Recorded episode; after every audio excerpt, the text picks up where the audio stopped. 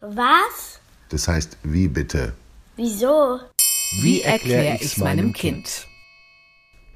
Was es mit den heiligen drei Königen auf sich hat. Von Laura Henkel.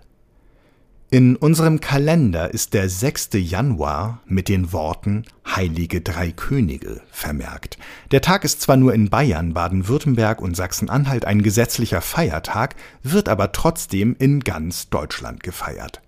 Das christliche Fest geht auf die biblische Erzählung der Weisen aus dem Morgenland zurück, denen ein Stern den Weg zum Stall wies, in dem Jesus geboren wurde.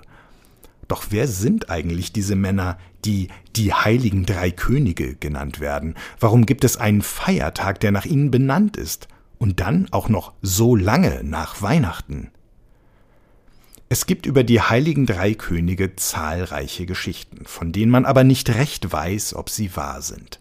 Verblüffend ist allerdings, dass in der Bibel, in der sie im Matthäusevangelium zum ersten Mal erwähnt werden, nicht von Königen die Rede ist. Stattdessen werden die Männer im Originaltext, der auf Altgriechisch geschrieben wurde, Magoi genannt.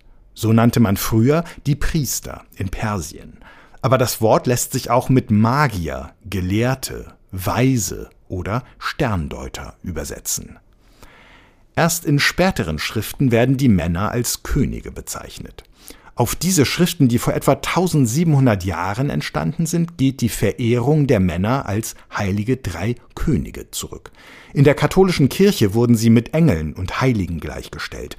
Im Mittelalter dachte man, dass die heiligen drei Könige Reisende und Wanderer beschützen. Aufgrund der Bezeichnung Magoi verbreitete sich außerdem der Glaube, die Männer könnten Wunder vollbringen und Krankheiten heilen. Nach der Geschichte aus der Bibel haben die Männer Jesus drei Gaben zur Krippe als Geschenke mitgebracht. Gold, Weihrauch und Myrrhe. Warum haben sie sich ausgerechnet für diese drei Dinge entschieden? Das hat ganz einfache Gründe. In der Zeit, in der Jesus gelebt hat, besaßen normalerweise nur Könige etwas aus Gold. Das Geschenk bedeutet deshalb besonders viel, weil es zeigt, dass die drei Männer Jesus selbst wie einen König verehrten. Myrrhe ist eine Pflanze, die eine heilende Wirkung hat. Mit diesem Geschenk konnten die heiligen drei Könige ausdrücken, dass sie Jesus heilende Kräfte bringen und ihn vor Krankheiten beschützen wollten. Und Weihrauch ist ein Symbol für Gott und wird heute immer noch als Räucherduft in katholischen Gottesdiensten verwendet. Man glaubte, dass er Böses abwenden und eine Verbindung mit Gott herstellen kann. Mit diesem Geschenk erkennen die heiligen drei Könige Jesus als Gottes Sohn an und zeigen, dass sie ihn selbst für göttlich halten. Dafür, dass es die drei Männer wirklich gegeben hat, gibt es keinen Beweis aber einen Anhaltspunkt, denn die Knochen, die von den heiligen drei Königen stammen sollen, liegen bis heute im Dreikönigsschrein des Kölner Doms. Deshalb besuchen viele Gläubige den Dom.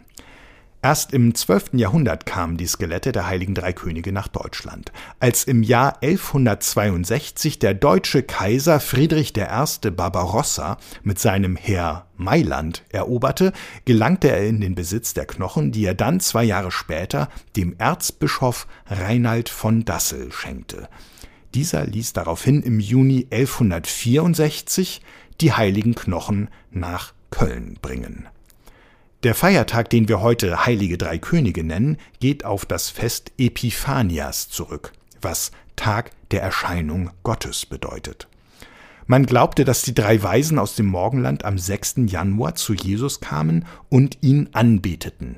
Deshalb wurde der Tag zu einem Feiertag bestimmt. In einigen Ländern in Europa wird Weihnachten deshalb auch erst am 6. Januar gefeiert. Dass die heiligen drei Könige bei uns schon an unserem Heiligabend mit an der Krippe stehen, ist also eigentlich ein bisschen früh. Sie kamen erst später dazu. Einer der wichtigsten Bräuche, der in Deutschland am 6. Januar seit mehreren Jahrhunderten Tradition hat, ist das Sternsingen. Es entstand im 16. Jahrhundert und war eine gute Gelegenheit für arbeitslose Handwerkerburschen, Soldaten und später auch Kinder, sich ein Taschengeld zu verdienen. Heute behalten die Sternsinger das Geld nicht mehr für sich, sondern sammeln meist für einen guten Zweck.